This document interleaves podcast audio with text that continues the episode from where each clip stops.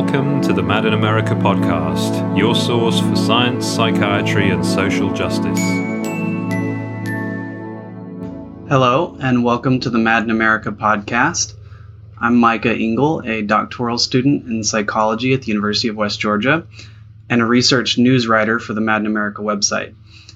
Today I'm joined by Dr. Mary Watkins to talk about her background and her work at the forward edge of psychology. Dr. Watkins is chair of the Depth Psychology Program and co chair and professor in the Community, Liberation, Indigenous, and Eco Psychologies program at Pacifica Graduate Institute in California. Dr. Watkins has a foundation in the depth psychologies of Carl Jung and James Hillman, as well as holistic approaches to community healing such as liberation and eco psychology. Her research interests also include a focus on the restorative power of dialogue, creative imagination, forced migration, adoption, socioeconomic justice, and Quaker studies. In addition to numerous articles, she has published several books, such as Waking Dreams, Invisible Guests, The Development of Imaginal Dialogues, Towards Psychologies of Liberation with Dr. Helene Shulman, Up Against the Wall, Reimagining the U.S. Mexico Border with Dr. Edward Casey, and most recently, Mutual Accompaniment and the Creation of the Commons. Thank you for taking the time to speak with me today, Dr. Watkins. Thank you, Micah. Thank you for the invitation. All right, so let's jump right in here. So, can you give a basic description of your interests as a psychologist?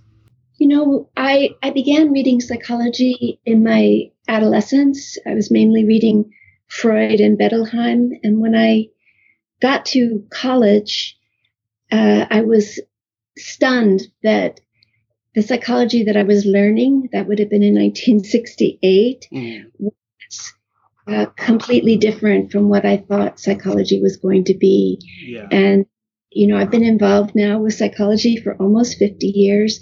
And I think um, I've had an abiding desire to reorient theory in psychology and to reorient practice.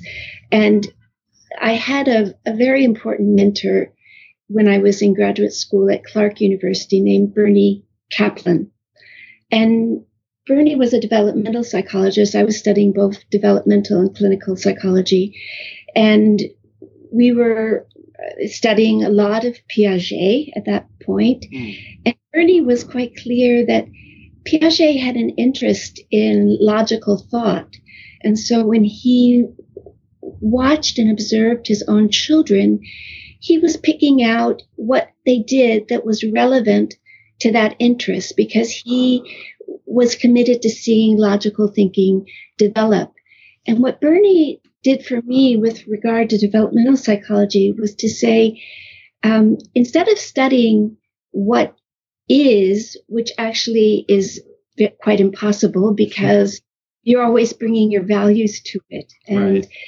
um, why not uh, make very clear what your values are and then um, study what what how you would like to see things transform what what are the end goals that you're most interested in? And what are the conditions for people and communities um, that would help bring about those ends and what mitigates against it? And that's been very very helpful to me as i've tried to orient my work around social justice um, sustainable peace and environmental concerns um, to be able to say uh, what are what what are the kinds of psychology? What are our approaches to psychology that would be helpful in reaching those ends in solidarity with other people? So I would say my interests are in really looking at uh, theory and practice with regard to liberatory ends. Thank you. So you mentioned your relationship with uh, the professor was it Dr. Kaplan? Yes. So, can you talk a little bit more about your background and kind of how you got into this work? Initially, when I was in in college, I I, I fell into a, a deep depression, and in that depression, the the imaginal world was very vivid for me. I was able to, you know, kind of close my eyes and see images quite clearly um, on both sides of sleep so I had to write a, a senior thesis. So I, I began to do a lot of research into the use of fantasy and imagination for, for healing across cultures, but also within Eurocentric psychologies. And that's, mm. that's what got me to the study of, of Jung. And then, um, a couple of years later, two years later, to uh, the study of James Hillman's work in archetypal psychology. So at first, I was turning towards psychology as a way to really understand myself and to understand my family, the dynamics of my family, my mother's psychology, etc., as well as thinking that I would I would enjoy helping other people in that in a in a kind of clinical clinical way. Right. So I, I I began to um, right after college, I began to work in an, uh, a Cambridge City Hospital in Cambridge in a uh, inpatient unit, and was living at the same time in an experimental community of people who had been uh, in uh, psychiatric hospitalization um, as young people f- for schizophrenia and who were now living in a halfway house situation. This was about the same time that R.D. Laing was doing his work, and so there lot of interest in how people could uh, accompany each other in in situations of of psychosis. So I was it was sort of um, seeing both the way that this unfolds within a psychiatric wing of a community hospital, and also um, just living living with people. So that you know that eventually took me to to the Jung Institute in Zurich um, because I was trying to rewrite my senior thesis, which was on waking dreams, into a book. And I was lucky enough to find the work of James Hillman. And really, at that point, uh, he had already written Dreams in the Underworld, um, and he was just delivering the lectures that formed revisioning psychology. And it was very, very exciting moment um, in Jungian studies because he was really breaking with a, a few of the taken for granted ideas within Jungian work and trying to um, show what what it would be like to to practice and to think with imagination more in the forefront of concern. You know, when I when I pr- came out of my eight and a half years of graduate study, um, I was the expectation was really that I would go straight into teaching. That was the expectation of Clark, but I, I, I really really wasn't able to do that because I hadn't yet discerned what was worthwhile to teach. And part of the problem was that I had really three separate sets of interests one in spirituality, one in political issues, and one in psychology, and they were completely divorced from one another. Um, and I had to figure out slowly how they fit together. And for instance, um, in the early 80s in, in Cambridge, Massachusetts, uh, Helen Caldicott, um, the pediatrician from Australia that founded Physicians for Social Responsibility, mm. was really waking up people about the nuclear uh, danger. And I I actually had a whole series of, of nightmares during that time about um, nuclear Armageddon. And in the usual way, at that at that point in time, even within the Jungian world, the way of interpreting those kinds of dreams would be um, in terms of repressed issues of rage, etc. Right. Um, it, it, was very, quite clear to me that that it it wasn't about that. It it was about genuine concern um, that was breaking in fr- from the outside in, and it it was helping me clarify that the the veil really be, that we imagine between the inside and the outside is just enormously porous so that when we begin to focus on our what, what we think of as our own subjectivity we really find the, the world inside of us as and and not just ourselves but other people animals places you know earth.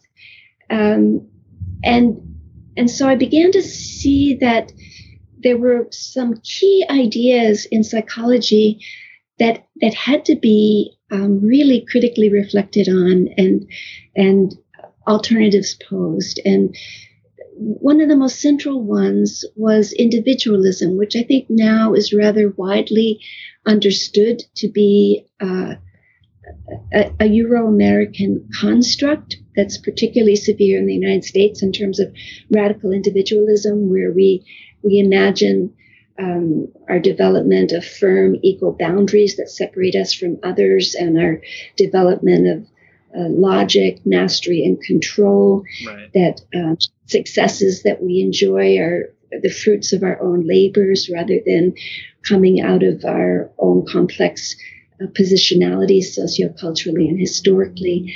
So when I began to to to see that a lot of the depth psychological theory that I had been learning and that I was using in my own clinical practice really was embedded within this paradigm of individualism. And so that it meant the clinical work was was trying to attune itself to helping individuals um, survive and thrive in the midst of a wide variety of sociocultural historical crises.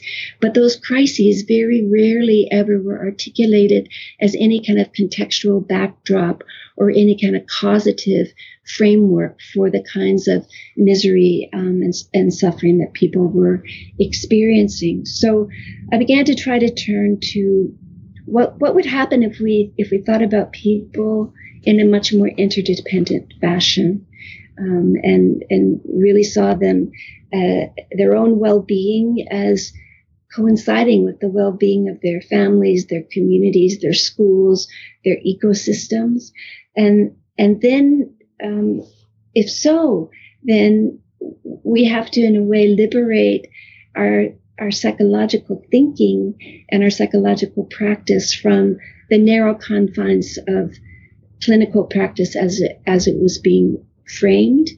So that actually gets to a question that I wanted to ask you about. Um, so in one of your articles, uh, from individualism to the interdependent self, um, you you had a line that I really liked. You said that playgrounds are as important as consulting rooms.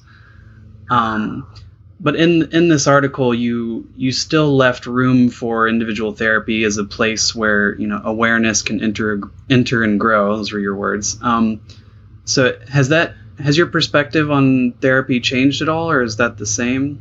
That it still kind of holds an important place alongside these more contextual approaches. That was a very early paper. I think I wrote that in 1989, mm. um, and it, it it was actually trying to articulate just exactly what we were speaking about earlier.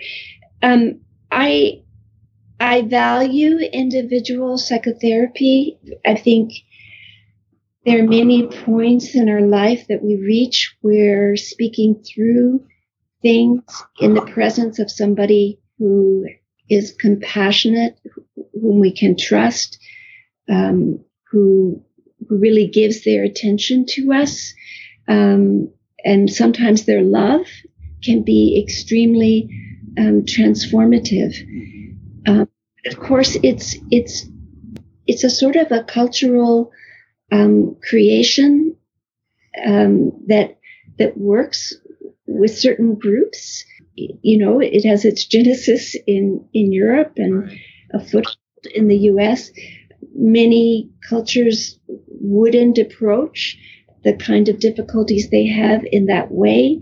And so I, I was also, you know, in a wake up call about a, a, pre, a predisposition in mainstream psychology to universalize um, findings and approaches that come from one historical cultural context into multiple ones. And uh, that's one of the reasons why we have indigenous psychologies in the specialization that I co-chair is is to try to to work with psychology in a much more humble way because of course there there are many ways that people become more conscious and more knowledgeable about their situation right, right. So maybe shifting a little bit to the the type of work that you've been doing for a while now, away from the more individualizing um, types of work, even though they have their place. Um, can you talk about any liberation type work that you've done? Sure. Let me let me um, reflect for a moment on. I, I, was I was describing this split in my own life, and mm. uh, in in the '80s, I was on the weekends working with social activists. Um, some concern with the nuclear situation, some working on other issues, and we would we would work quite deeply, and they would have very um, profound feelings that would come up about the issues that they were working on, the state of their communities. And when I would go back into my private practice on Monday, um, I, I, realized that that many of the the kinds of emotion and also the, the kinds of topics that people were caring about deeply didn't didn't arise in in the individual sessions, and I think that that was because that that both um, clinicians and people seeking um, clinical, you know, work ha- had been prompted really to think about their situation in the most private possible way, so that the exterior context it didn't seem like it was either necessary or important to to bring that into the sessions. Um, and so that began to help me orient a little bit differently w- within my sessions. And I, I, I, joined a group of clinicians um, who were who would share cases with each other and try to look at how the the individual problems that people were bringing could be linked with the larger sociocultural context mm. and how might be a, uh, you know ways to to change uh, our habitual um, frame of, of the sessions. Um, but then this was about the same time in 1985. Um, I was setting about adopting um, my first daughter, and uh, she was coming from Northeast Brazil. And so I began to learn everything possible I could about Northeast Brazil, its food, its music, its thought, its history. And I came across the work of Paulo Freire. And Paulo Freire, um, he really um, changed my life.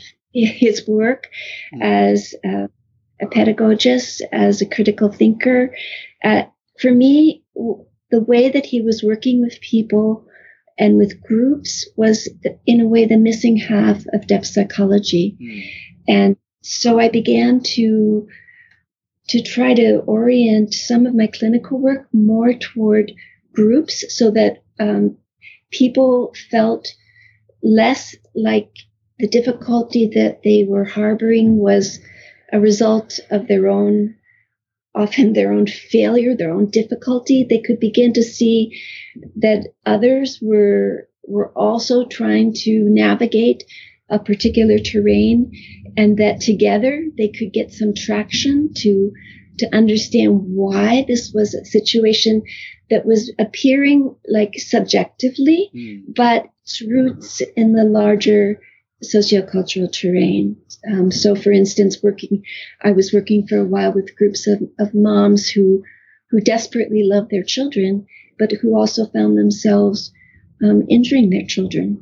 Mm-hmm. And we we did a, a, a sort of uh, anthropological dive into uh, how mothering happens across cultures and across history, and began to realize that in most cultures in the world and across history, you would never think to place the care of young children um, in one person's hand over long, long periods of time. That um, mothering in most cultures has a lot of other women around you. Your the your older children, your older daughters, your sisters, your your aunts, your cousins, your mother. Um, when that happens, you can, when you're having a difficult day, you can you can have another person um, step in a little bit for you.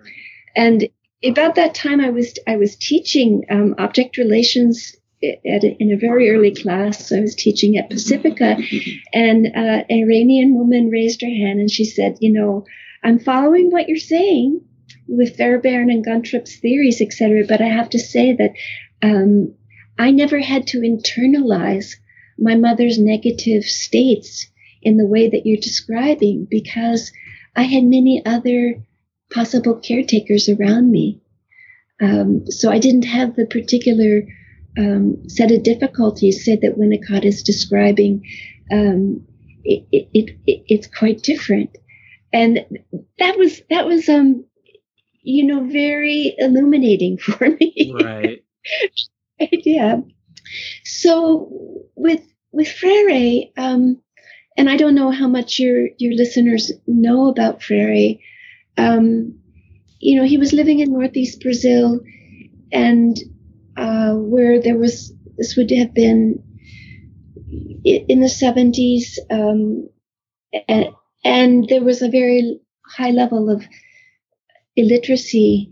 And he, he was quite interested in helping people gain literacy but he was even more interested in helping people gain a sociocultural literacy in understanding how the kinds of issues that they that they really suffered at, at the individual level, the subjective level, um, had its roots in the sociocultural terrain and were shared by others, and that if people could put their thoughts together, um, they could begin to create pathways that could transform the the living situations that that they were in. And you know, now you you can go to many, many places all over the world, and people can call it many different things, but people are essentially using a, a methodology of, of trying to art- articulate what the problems are, to put knowledge together from various perspectives, to ascertain a pathway um, to imagine how it could be otherwise and to begin to do actions together to to gain a sense of agency and also a foothold to transform the, the situation. Mm. So, um, so that that uh, you know led me to the work of, of Frantz Fanon, of Albert Memmi, of liberation psychologist Martin Baró from El Salvador, um, to really see that, you know, for instance, um, if you study Frantz Fanon, you realize that he was a phenomenologist um, of, of monumental proportions. So why was his name never brought up when I studied at Duquesne? And why, when I began to, to teach Fanon at, at, at um, Pacifica, did some of my colleagues tell me, you know, question me, why would I teach Fanon? He had nothing to do with psychology.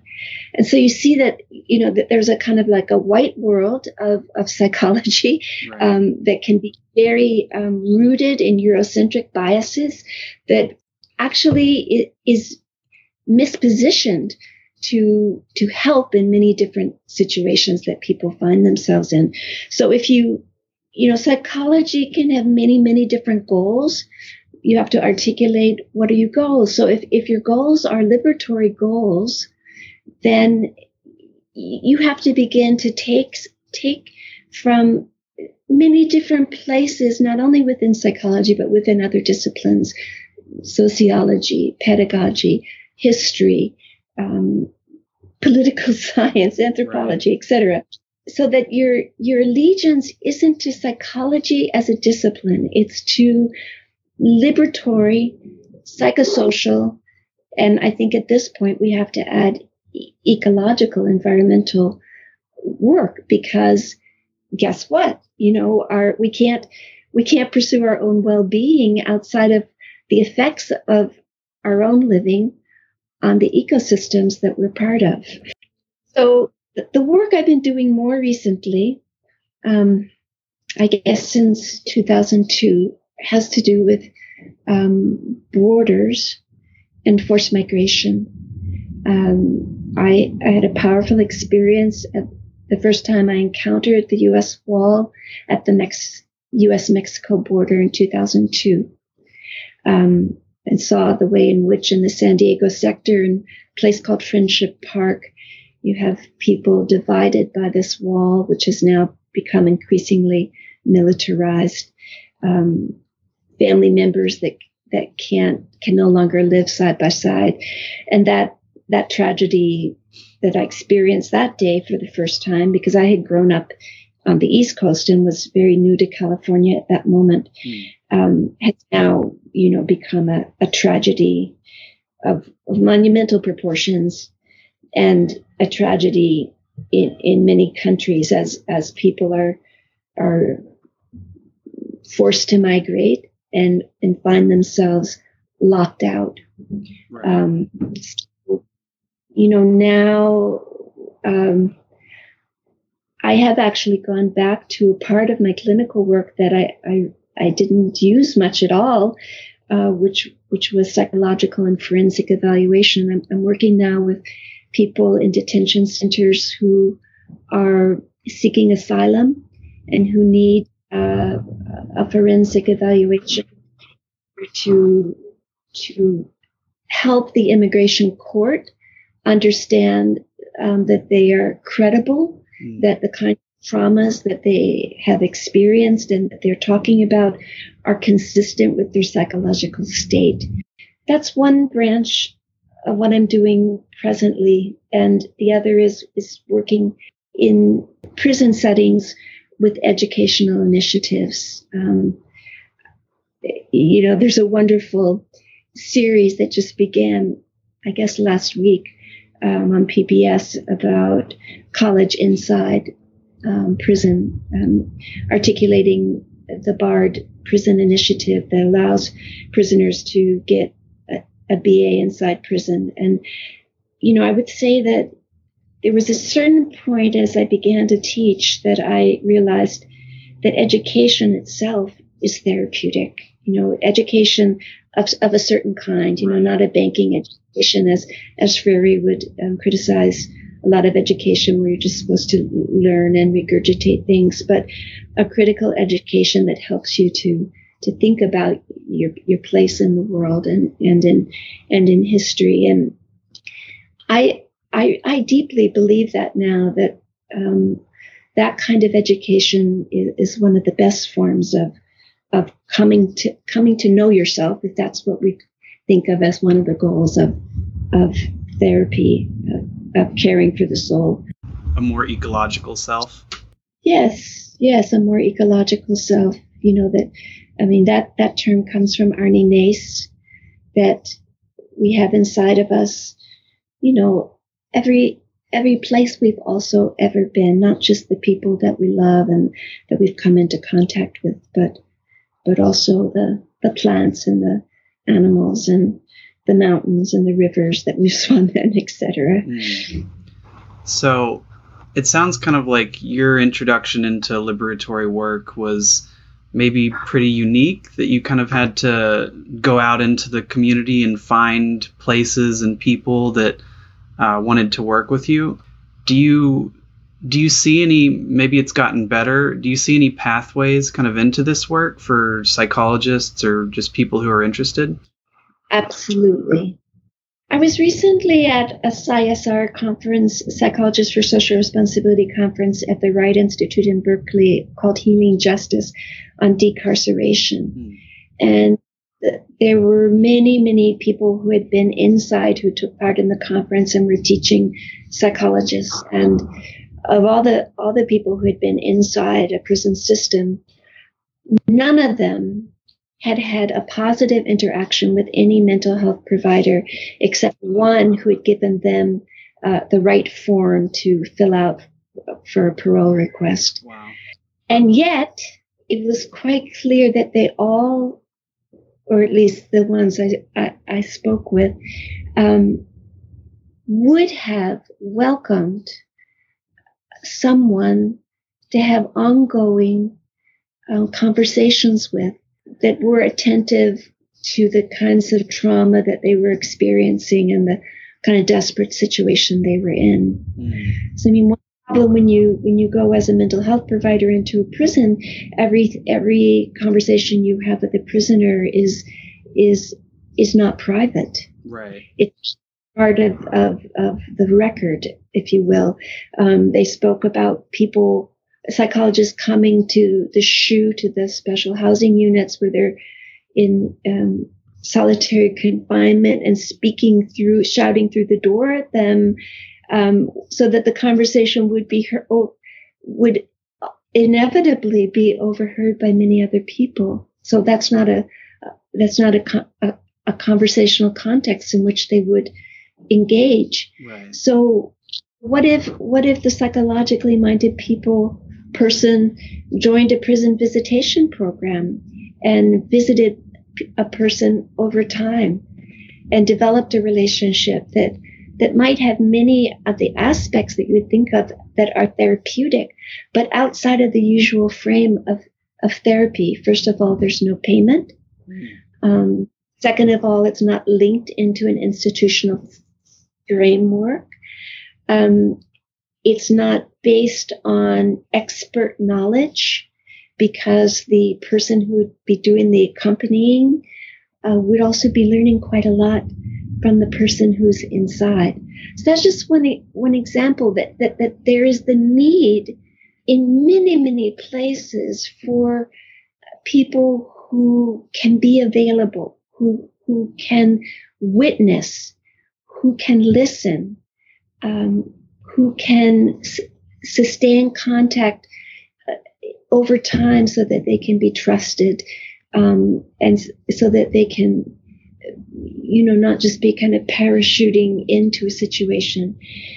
Um, many of us are called into particular crises that are going on. Like I, articulated in my 30s, I got this unusual call into the uh, nuclear right. crisis and, and followed that for about 10 years. And then when I hit the US Mexico wall, you know, I had this like unusual like feeling of re- revulsion about it. We, some people, it will be a river that they loved when they were young and now it's polluted, or it will be um, reaching out to older people. Um, so I think if we start with where we're called, and that can come in a dream, it can come in what we're tracking in the newspaper, or where we our heart gets moved, we can begin to invest ourselves there. And then in time, as we get to know that situation, where our psychological knowledge can be of use, uh, can be discerned, and if there's other kind of knowledges that we need, we can go about learning them or finding who are resources that could be, um, you know, asked asked to enter the situation. So I, will sh- I'll tell you about a situation in the, my present hometown of Santa Barbara, California, where I teach. Um, so I mentioned coming from the East Coast. I I I didn't understand this town where I arrived.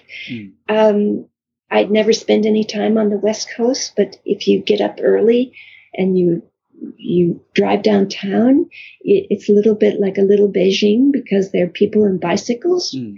riding all around, something you don't see later on in the day. Right. Um, there's you the housing all looks nice, um, but you know like one day I was helping a daughter find a place to live and I opened the garage door of a place she was thinking of renting and I saw there 15 mattresses and people who, a, a young boy, 13, um, there were no bathrooms, no kitchen. This was a place where 15 people who had come across the border were living. Hmm. So, so I began to um, search out a group that was invested in justice for, for immigrants and human rights, and just began to attend their meetings. Um, and it was called Pueblo. It, it, eventually morphed into a group called Cause.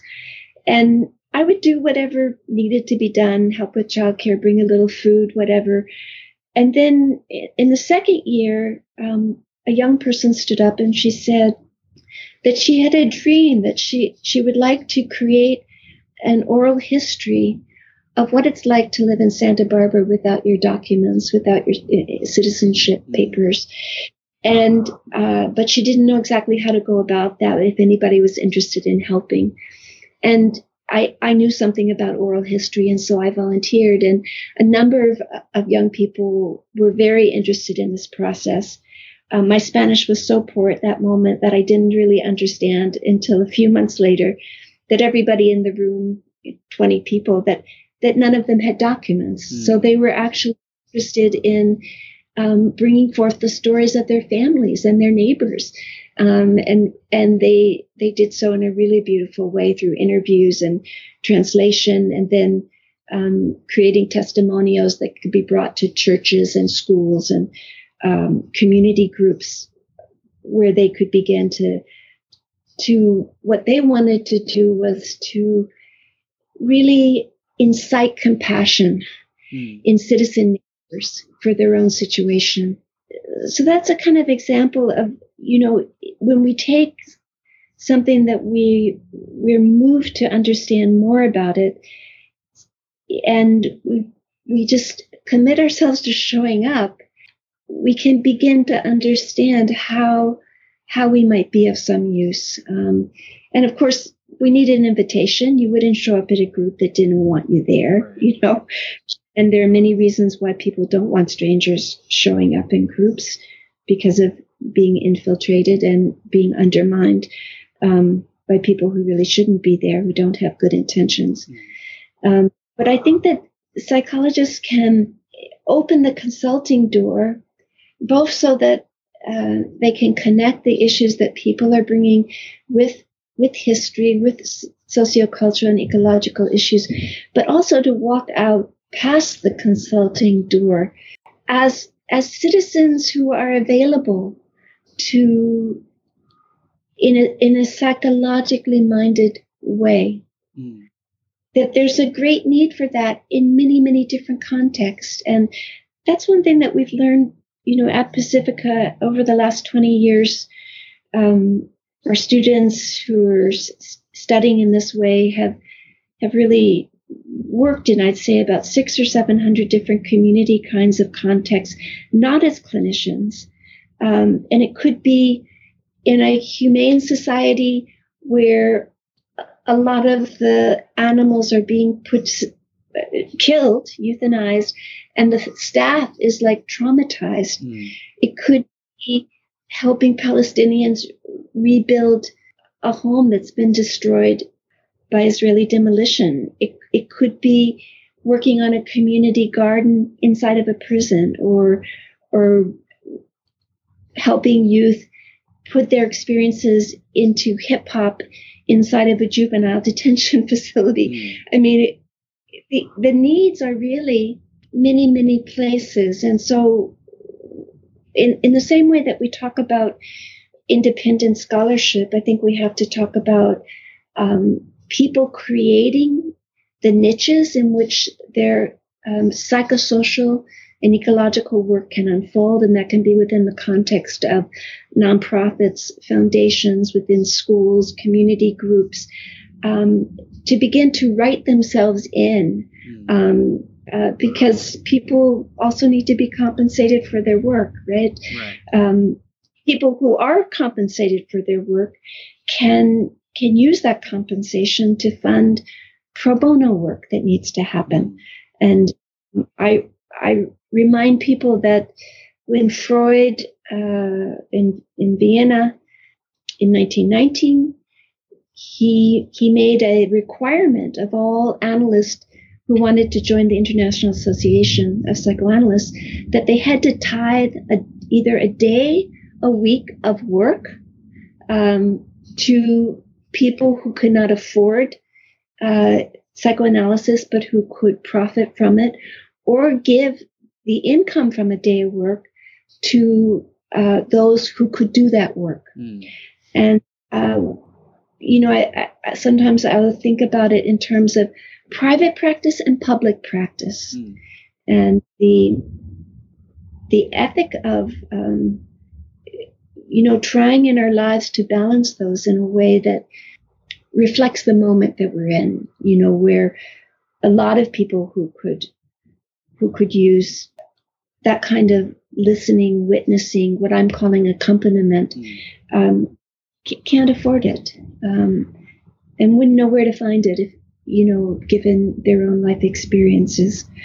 So you've talked about accompaniment, and I think i have gotten a, a, decent picture of what you mean by that. Um, when it comes to the the second part of the title of your most recent book, "Creation of the Commons," um, what's your what's your vision for that? And do you think that accompaniment in the the ways that you're talking about leads to this creation of the commons?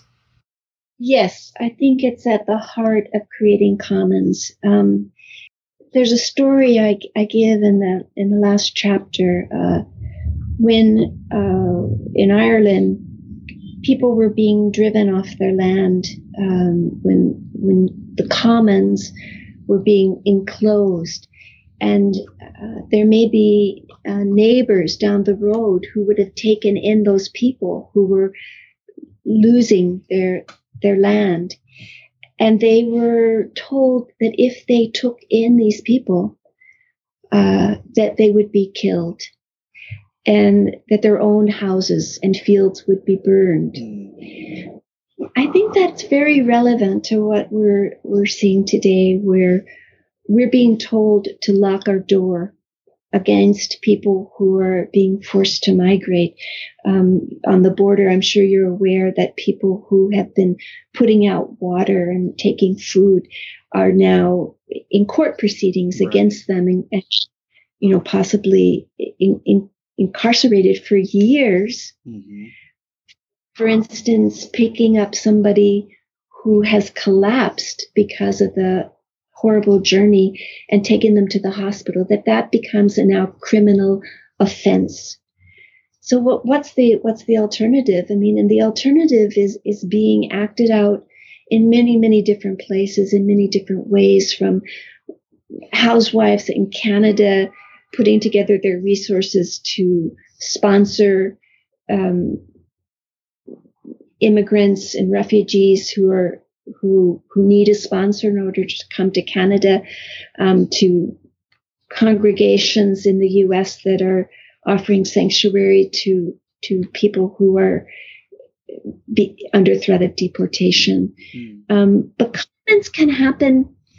Um, you can create a liberatory context in the most adverse circumstances. I mean, I, I can feel sometimes like when I'm in a detention center with, with an asylum seeker and a tra- often a translator that, that we are making a little world where, where we can discuss some very, very difficult experiences, um, in, in a way that, uh, insulates us at least momentarily against the, deleterious forces that, that have created this um, enforced confinement. And same thing in, in prisons, I think.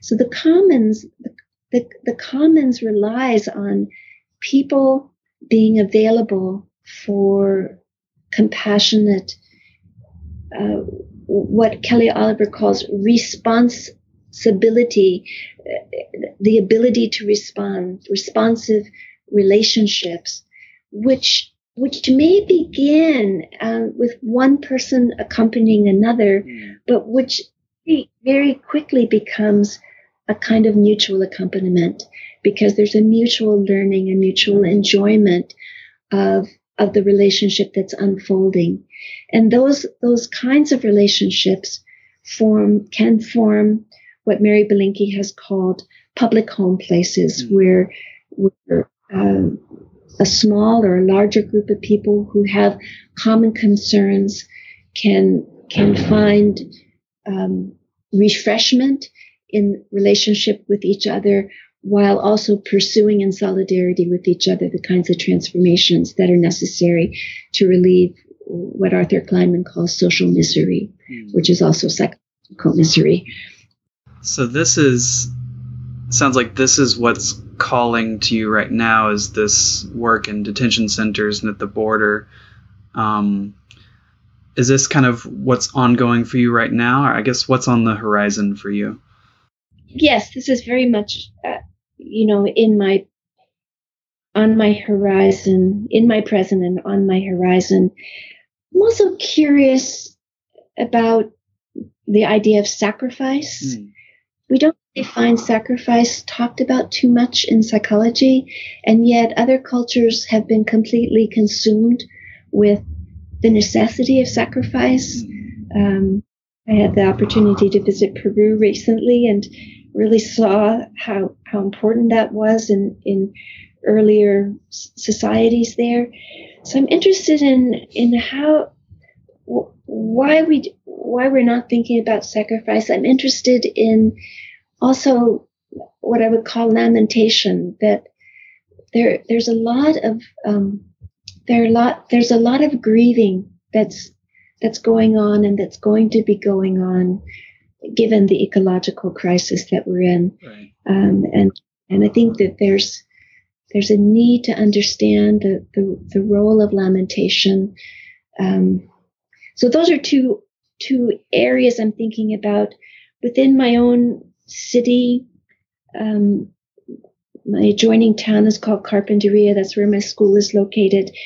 Um, we we had a lynching there hmm. um, in the late 1800s. Um, as you may know, there were there were about almost 500 people of Mexican and Mexican descent lynched in the Southwest from 1880 to 1920.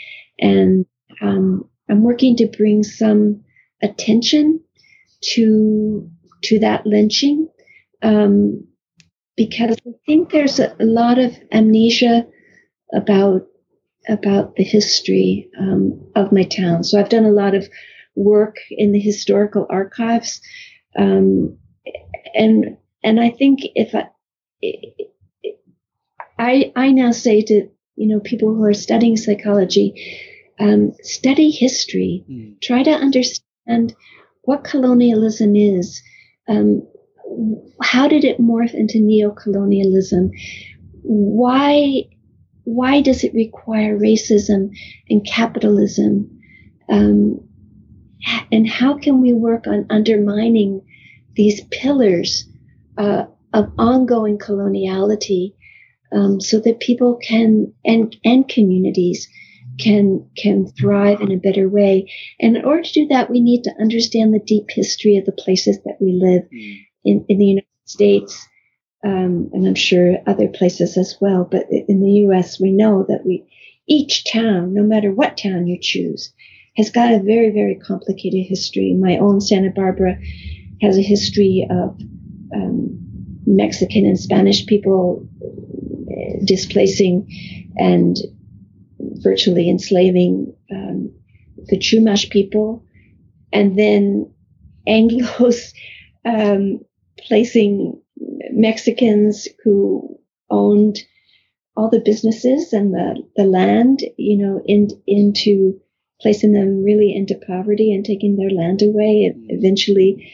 um, putting them on cattle cars and deporting them to Baja in, during the Depression, but also, you know, deported the Japanese in, in Second World War, got rid of the Chinese um, downtown in, in the 1920s, and uh, community of African Americans in the 1930s. So you have each of our cities and towns has histories of exclusion mm. um, that that need to be understood and and really addressed because what we're experiencing at the border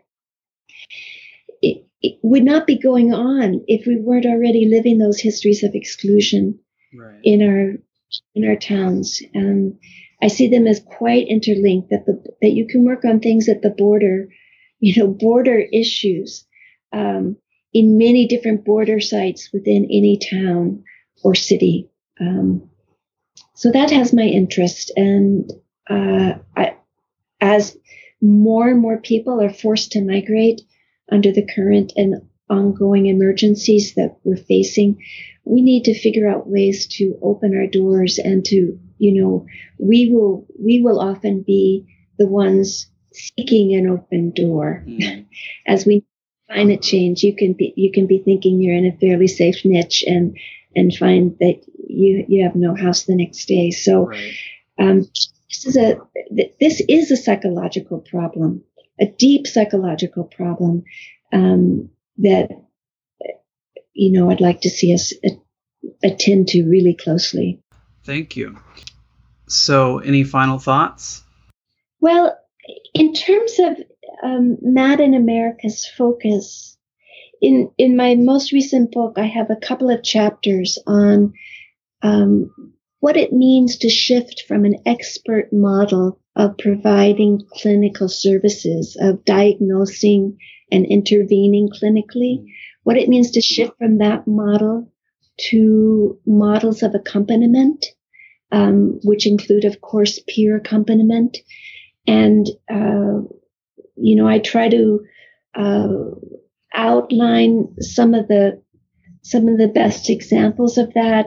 Um, Basaglia's work in Italy in closing down the all the mental asylums there, and in helping Trieste become a city that uh, welcomes people with all sorts of um, of neural differences. Um, the dialogue model in Finland, Fountain House in New York, um, the Family Care Foundation in Sweden. I've tried to give a variety of examples um, of of where accompaniment um, makes can make a huge difference, um, but it needs to be unleashed Mm. from the expert model, you know, which is is quite tied, I think, to capitalism. You know, it's like you you can you can charge more for your services if you're an expert, but the problem is that you undermine all the knowledge that other that the, the people that you're with have about their own situation, what they need and what they desire, um, and where you where you could be of use and where they prefer you to to put your nose into your own business. Do you know what I mean? Right. Yeah. Yeah. All right. Well, thank you so much for speaking with me. Thank you, Micah. Good good to speak with you. Thank you for listening to the Mad in America podcast. Visit madinamerica.com for more news, views, and updates.